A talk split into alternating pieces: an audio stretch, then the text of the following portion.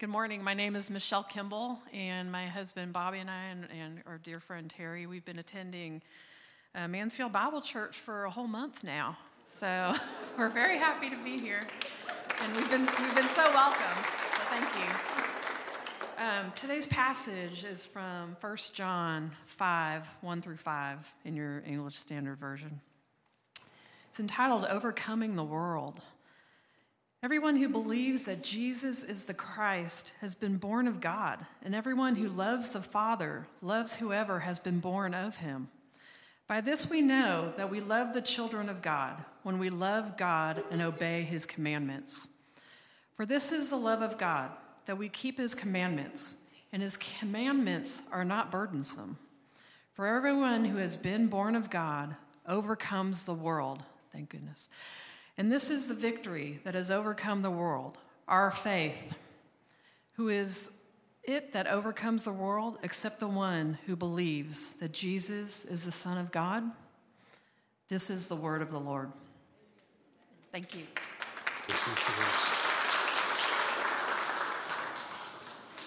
All right, good morning, everyone.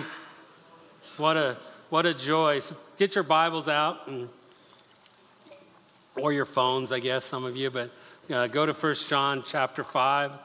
Um, we're going to look at verses 1 through 5 this morning. Um, I'm going to, I get, this is a powerful passage um, in the scripture, so sometimes I get excited over some of the things that are here because of the truths that it mentions. But at the same time, it's a passage that sometimes we don't, we don't like because uh, it talks about things like faith and obedience and, and love, all those kinds of things that we don't like when people are telling us what we should do or shouldn't do, right? And so part of it is for us to grow up in the faith, to grow up in Jesus Christ, there's things that we need to know. I started a couple of weeks ago on Palm Sunday this series calls this surely this is the the Son of God. And we looked at Jesus in the garden. And we took a look at Jesus' agony and anguish of what he was about to go through in his humanity as he was to be the, spirit, the sin bearer for the world, for our sins. And so as he looked at that, we looked at him in the garden. And last week on Palm Sunday, we saw the, the, the ladies, the women that went to the tomb, these devoted women who loved Jesus. And we looked at what happened there as they went into the tomb and they in all of their terror and their fear, but yet there was a moment where they were just shocked by hope that Jesus is alive. And because he's alive, we stand here today in the righteousness of Christ. I will I will say this when I'm talking about obedience. I know sometimes we take those kinds of things and we, we say, oh, obedience is what gets us there. No, obedience is always a result of a love and a work of God in my life. Always understand that. That as God is working in my life, I stand here today before you, not in anything that I have accomplished. I stand purely and solely in the righteousness of Christ through what He has done. I have brought nothing. I simply believed and trusted Christ in my life. And so today I stand before you not because of something I've attained, but something I have received by a, a merciful God, by an almighty God who, full of love and grace and mercy, bestowed upon me his mercy and his grace. And so today I stand there in his righteousness. So when we looked at those two these last couple of weeks, today we're kind of walking in the passage and we're still dealing with the aspect that he is the Son of God. You have to understand that to come to a believing faith, to come to a place of knowing God and knowing righteousness. And so today we're seeing, we're seeing him, the Son of God. But we're looking at him as how does he begin to impact our life? You see, before I knew Christ, I only knew sin. No matter how well I tried to be good, no matter how much I tried to attain certain things, I was never able to I was never able to attain that. It was only by the grace of God. And when I received Christ into my life, by his goodness and his mercy, he declared me righteous in his son, Jesus Christ. And so now, as a result of that work, as a result of being born again, how do I conduct my life? When I was a kid, my dad was quite a mechanic. he loved to work on cars, and I loved my dad. and I loved working on cars with him. And so I would go out there. In fact, I remember he had this really old, like a 62 Dodge, if I remember right, had the big round deal and the big chrome grill, and, and the kids are looking at me like, chrome grill, like what is that, you know? But back in the day, they had those, and I remember he got in a wreck, and so I went with them to the junkyard, and we pulled off the parts, drove home, putting on the parts. And I can remember I was over there with a screwdriver trying to work on it. I mean, I was probably seven or eight years old, trying to work on this screw. My dad didn't care, but I loved being with my dad. I loved working on cars with him. And by the time I was about 13, 14, somewhere in there, things began to change. My dad would go out and he'd pop the hood and he'd say, Son, you need to take all of this out. Like you take this part or this, take that out. And, and then he would go back inside. And this was how my dad worked on the car from about the time I was 13 until I moved out. So he really enjoyed that, you know. But I was, but I would start taking the parts off the car. And after the first time, I learned that when I took a part off, I would set it over in a box or on a side with all the different little parts that went with it. Because you know what? When you take them off, you got to put them back on, right? And so I had to learn that. Um, but I would set all these parts out. And then when dad would do whatever it was he was doing, a lot of times I can remember working on timing chains and different things like that. He would set it and he'd go, okay, put it back on. So then I would go back and put it all back on. There's a couple of things I learned. I learned that the reason I was out there is because I really loved my dad and I loved being with him working on the car. The second thing I learned is that I trusted my dad that he knew how to fix the car. My dad had this, he was a good mechanic. He was around automobiles all the time growing up. And so I, I just trusted him. So when he said, take that off, I believed he was right and take it off. I didn't under, I still cannot name all the different parts of cars, but I know how they come off because I learned that from my dad. The third, the third thing I learned is that I listened to my dad. Because I trusted him, I listened to him and I took off parts. Can you imagine what had happened if he said, Now take this all off, this water pump, and da da da. And I go over and I start pulling off the manifolds and all these other parts, pull off the carburetor. Say, Look, Dad, I, look what I did. You know, I could just imagine my dad's face in that moment, right? Um, because I trusted what he had told me, and so therefore I did it. Well, the Apostle John, in this section of the scriptures, kind of does the same thing with us. He talks about our love to the Father, our love for Him because of what He's done in our lives. And then he also talks about our faith, our trust, that we would have faith in Him and believing Him. And then as a result of that, how we would listen to him, or we would use the word obey as John uses in this passage. So it's really important to understand this and understand that as we talk about this, we're talking about those who have received Christ. If you haven't received Christ today and you're here and you have not trusted Christ with your life, you're not going to get there through obedience. I want to tell you that. Because we all come up short of God's glory. You come to Christ by faith. And as a result of that faith and that change that happens in our life, then we're able to walk in obedience, we're able to walk in faith in what God has for us. When you look at this section of scripture in chapter 25, it uses the term overcomer. In fact, in the scripture in the New Testament, it's only used 24 times. Did you know that? 24 times in the New Testament. And 21 of those times it's used by the Apostle John. Because John was, it was important to John to emphasize the victorious nature of us as believers. Let me say that again. It was important to the Apostle John that we, as God's people, would understand the victorious nature we have in faith. How important is that? So, in verse 1, and I'm going to have to go really quick because I know we got food trucks and all that stuff down there, so I'm going to talk really, really fast. But hang in there. Verse 1, it says, Everyone who believes that Jesus is the Christ has been born of God, and everyone who loves the Father loves whoever has been born of him. The word there, that idea of believing is to have faith, is the primary term of this passage. To have faith. It's where it starts. To have faith. To have faith in what? That Jesus is the Christ. At the very onset of this passage, the Apostle John brings together faith and divine sonship. What do I mean by that? Well, we, have, we know in the apostle from the other writings in this passage even that there was heresies going on in the church. And John's beginning to address some of those. Some of the heresies that we know that were going on during that time, while we may not know all the specifics in this particular church, but some of the heresies are going on where they were challenging that Jesus wasn't even the anointed one of God, that he wasn't the Son of God. And there were some that were challenging that, well, it only matters because Jesus really wasn't a physical body, he was a spirit because matter doesn't mean anything. It's not important. So, what we do in our flesh doesn't matter. It's because we're already delivered by God. Therefore, we can live how we please. And John was beginning to address some of these. By the way, that is not true. We're living, there's nothing new under the sun. What Apostle John was dealing with in the first century, we're still dealing with today. People still try to undervalue who Jesus is. Jesus is the Son of God, fully God, fully man. There is no one else like him. Never have been, never will be, that he was fully God and fully man. It's what sets him apart from every other belief system in the world. It's the thing that changed my life. It's the reality to understand that he is fully God, fully man. If that's not true, everything crumbles in our faith. It's absolute truth.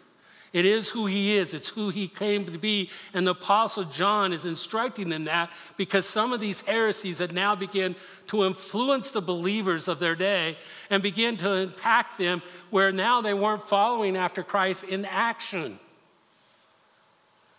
And how we live matters. I know we live in a day where we want to choose our ways, but we really need to be careful, dear people of God, because we are God's people if we know Christ. And what God has to say in our life means everything. In other words, our standing in, as a, in a proper relationship with God depends on the fact that we understand who Jesus is. He says here, everyone who believes that Jesus is the Christ has been born of God. That true faith accepts the reality of who Jesus is. And to deny who Jesus is is to move us into the other category of unbelief. Let's not play around with who the person of Jesus Christ is. The thrust of what John is saying here is that a correct belief, a correct behavior as a result of our faith is indispensable in Christian living. That if we're going to live out Christ, if we're going to follow after him, the heresies of this world cannot distract us. We need to stay focused on who he is. As, G, as John, I believe, is speaking here and insisting on the fact that Jesus is the Christ. In fact, the idea of the perfect tense there and the, and the idea has been born indicates a, indicates a past act. And the present tense of faith or of, of believing has a present effect. And the picture is that as a result of coming to Christ and being made part of the family of God, that faith has a continuation in how we conduct ourselves. Let us not disconnect and think, well, I just received Christ, I'm good, and then think that how we live matters not. Now, how we live does not change our position. The position's based on who Jesus is. But how we live indicates what we believe. Let us not be deceived, dear people of God. Because everyone who loves, he says in the latter part of verse 1, everyone who loves the Father loves whoever has been born of him. And the picture here is that John makes kind of two points. The first is that the believer is a child of God, and therefore God is his father. Why do you think, and I've said this so many times, and, and, I, and I know many of you are getting it, but I'm going to keep saying it, so endure with me. How, why do I say over and over again, we are God's people? That we are his children. The church isn't this building, this church isn't Mansfield Bible Church. We are God's people because of what God has done as He has redeemed us and brought us into His family. We are His people. John wants us to understand that as he's talking about a believer is a child of God. God has born them, begat them, brought them to life. That's what it tells us in Ephesians chapter 2 that God made us alive.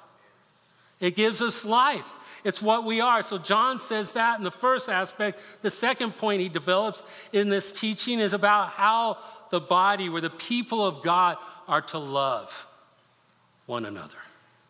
And the picture is of what he's trying to bring out here is the fact that if God has brought life into us because of faith, because we've received Christ in our life and we've been born again, then we as his people ought to love those who have been born of God. And the picture literally is, you can go this far, is literally that I love you because God is in you. Why? Because you received Christ into your life. Now, we're not gods, that's what I'm saying. But I've received Christ into my life. And therefore, because I've received Christ into my life, there's nothing about you that necessarily has to draw. me. It's not like, well, I really connect with that person, but I don't that one. So I love them a little bit more and love them a little bit less. That's, that's not to be named in the, in the body of Christ. The picture is that if they are part of the body of Christ, we love them. Why? Because we love the Father. Because we love the Father, we love them. Because we love them, it demonstrates that we love the Father. That's what John is bringing out in these passages, or in these verses right here. He says, Everyone who loves the Father loves whoever has been born of him. If you have a problem with the people of God, you're going to have a problem with God. Now, this does not mean, dear people of God, I've been, oh, I was going to say, man, I hope I remember the right years. 30, about 37 years, right? My wife's here this morning, so I'm trying to get the exact. I've been married about 37 years, something like that. I'm hoping I'm right.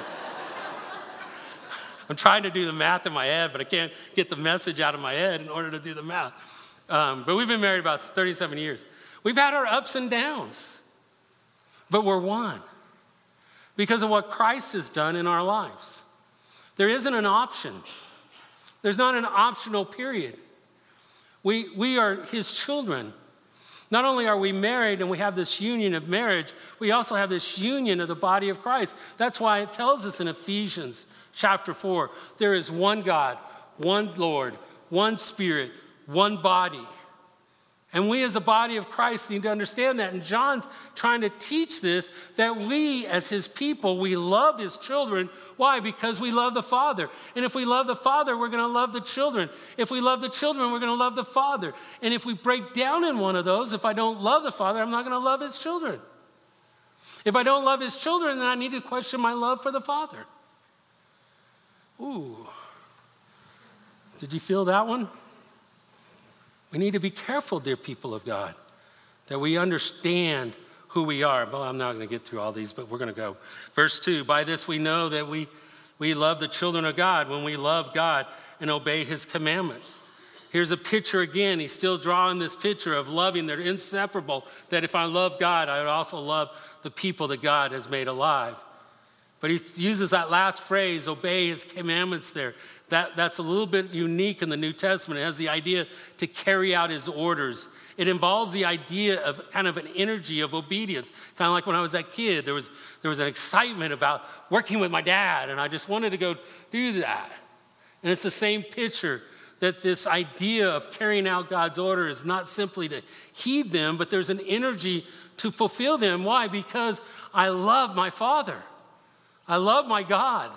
He has begotten me, and because of that, I have faith in what He's done. And now I'm living in my faith and carrying out His word and carrying out His truth and carrying out His commands is not a burden. It's actually very freeing, dear people of God. I don't know where we've deceived ourselves to think that because of God's directions for our life somehow keeps us from life. Oh, I know where it came from. Go back to the garden.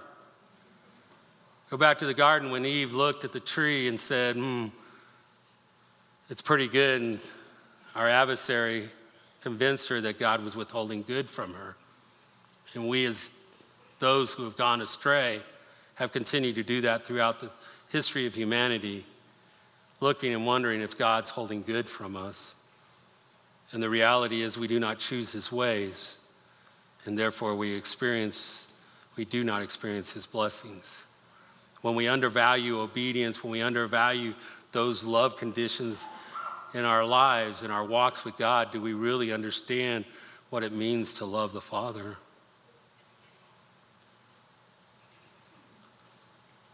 If you were to ask me, what does it mean to love God? I would have to answer to obey his commands. To obey God is to do what is right, both towards God and towards his people. In verse 3, John goes on, For this is the love of God, that we keep his commandments, and his commandments are not a, not a burdensome. when you look at that phrase in the first part of verse 3, this is the love of God. In the Greek, that word love could literally be for. This is the love for God. And that proper response of love towards God is obedience to his commands.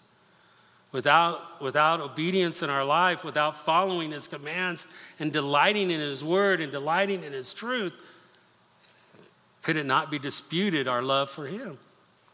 It's a necessary outcome of loving God to keep his commandments. You know, I remember raising kids, I did it to my parents too. And you guys will know what I mean, both young and old.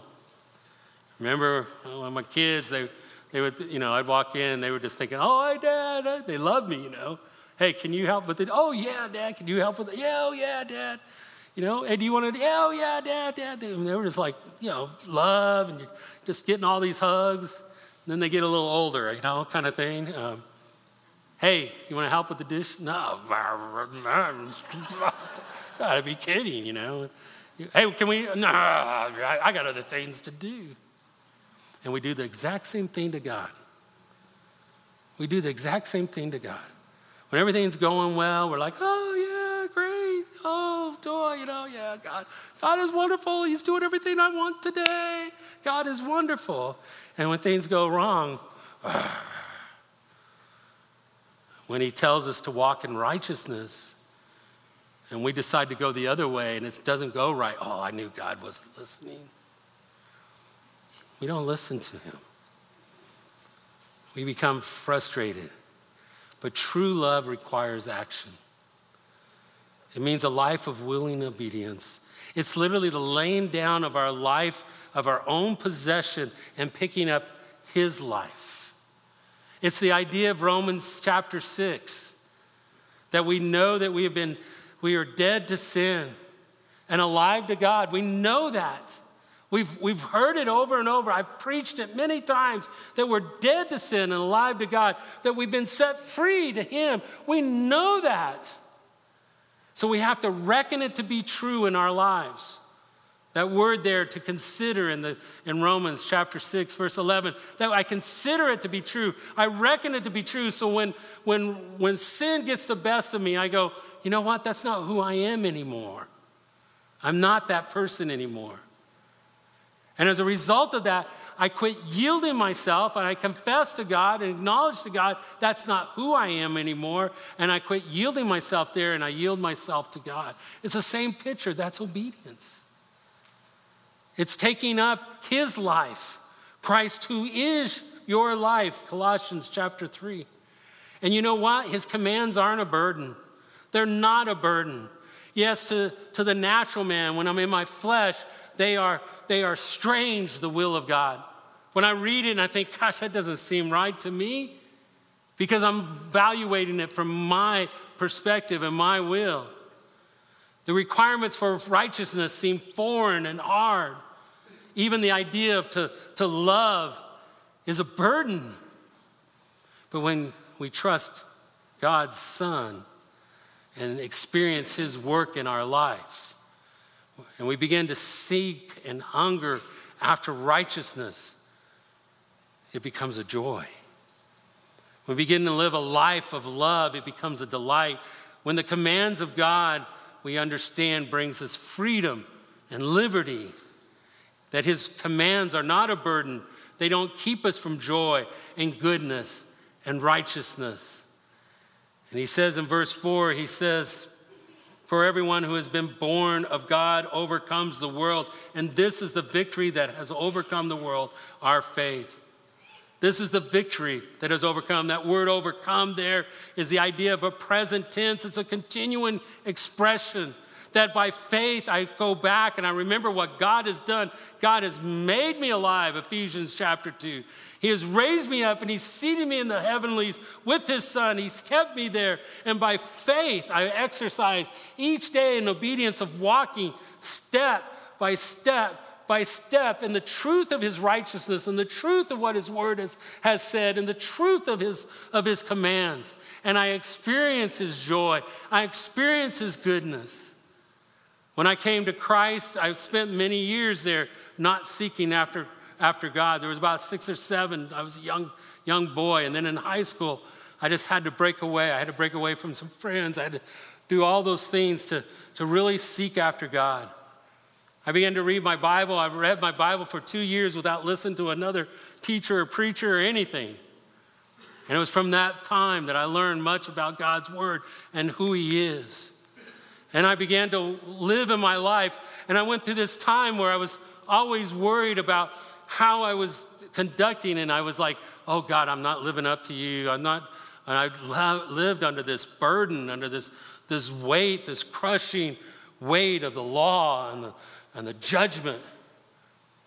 And I remember I was preaching in a little church in southwest Louisiana, and I read those words to grow in the grace and knowledge of our Lord and Savior Jesus Christ. I remember waxing eloquently on the word grace, but I knew as I stood there preaching that I had no idea what that meant. I got out of ministry, I began to to study, I prayed and asked God to teach me about His grace, to understand it, to embrace it. It was about a 10 year journey. I wish I would have asked for so many other things because He taught me so much about Himself and yet my own shortcomings.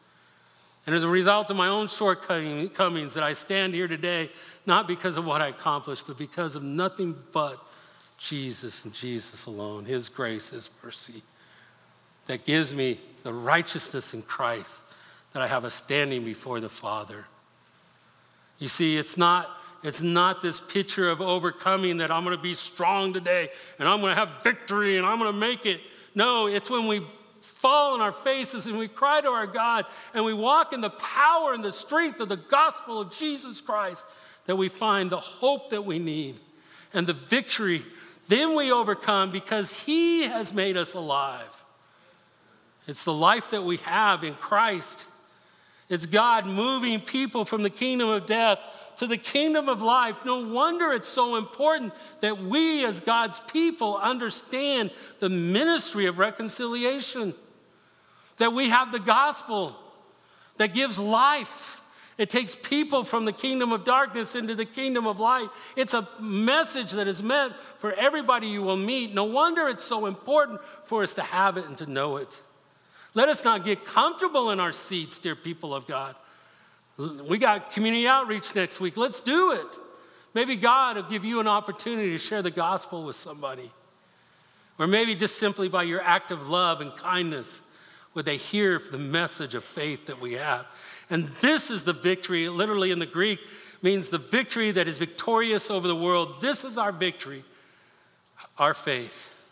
Our faith overcomes. It's a, again as a result of what God has done and has made us alive. That is our victory. Dear people of God, we stand here today in the victory that we have in Christ Jesus because of what he has done. Where's your faith? Is your faith living out what God has done in making you alive? Let it not be that you walk through these doors and it just becomes a ritual and an activity. Go out through these doors, go to our, our welcome table back there, our little table. There'll be someone there that can help you find a place to get involved. Let us not be comfortable and, and go home and just say, oh, today was a good day with God, and live as we please throughout the week. We cannot do that. We've got to stop doing that. We've got to live out who we are in Christ Jesus. And by faith, take a step each day. It doesn't mean we won't fail sometimes, it doesn't mean that we don't come up short. Hang around me a little while. All right? Hang around me. I'll upset you. I'll get you aggravated or frustrated somehow. I promise.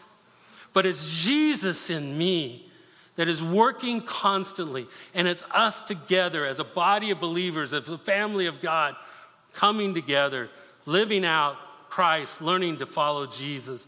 And then the last verse, verse 5 Who is it that has overcome the world except the one that believes that Jesus is the Son of God? You notice the progression in verse 4, the first part. It's the new birth that we have whereby God has made us alive. We've been born of Him. And then he moves into the believer's act of faith. What is the victory that overcomes the world? It's our faith, our faith in what God has done in making us alive. And then he accumulates it here in the confession that Jesus is the Son of God. And all of the things that are going on in our world today, and all the things that are being taught out there, and all of the, the ideas that people have about Jesus and about the Bible, here's the truth Jesus is the Son of God. And there is no path to righteousness outside of that. He is God, fully man, fully God. We have to understand that. Otherwise, any other, any other belief is going to lead us to a false gospel. It's going to lead us to a false direction. We, as God's people, need to stand on the truth of who Jesus is. You see, victory requires that whole process our faith, our belief, a love for God, and a love for His children. But it also involves us keeping His commands, obeying His directives, listening to Him. Or else you're going to be like I was when I was a kid, start tearing off the manifold when I was supposed to be tearing off the water pump. Right? It doesn't work.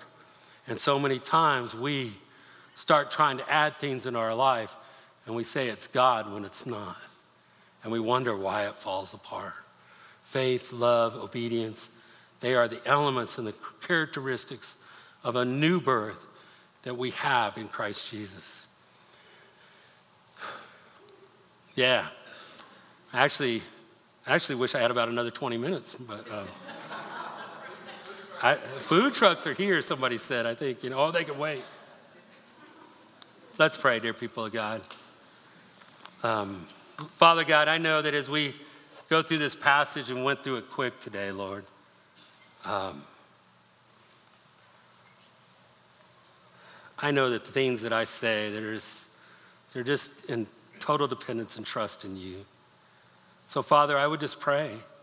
I would pray for your spirit now to move as only your spirit can. Only your spirit can teach us, Father, enlighten us of truth. Only your spirit convicts us of of things like, like righteousness and judgment. Only your spirit is able to open our eyes in the midst of darkness.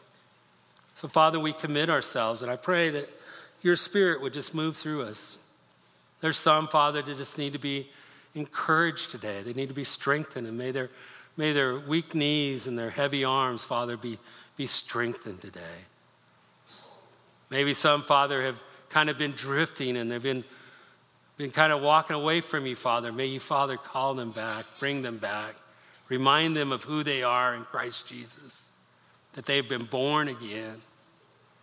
Father, there might be some here never trusted in, in your Son. May today be the day of salvation. Man, now, may now be the time that they would come to Christ and that we can rejoice with them in glory. Father, you have your way because we're just your people. It's in Jesus' name. Amen.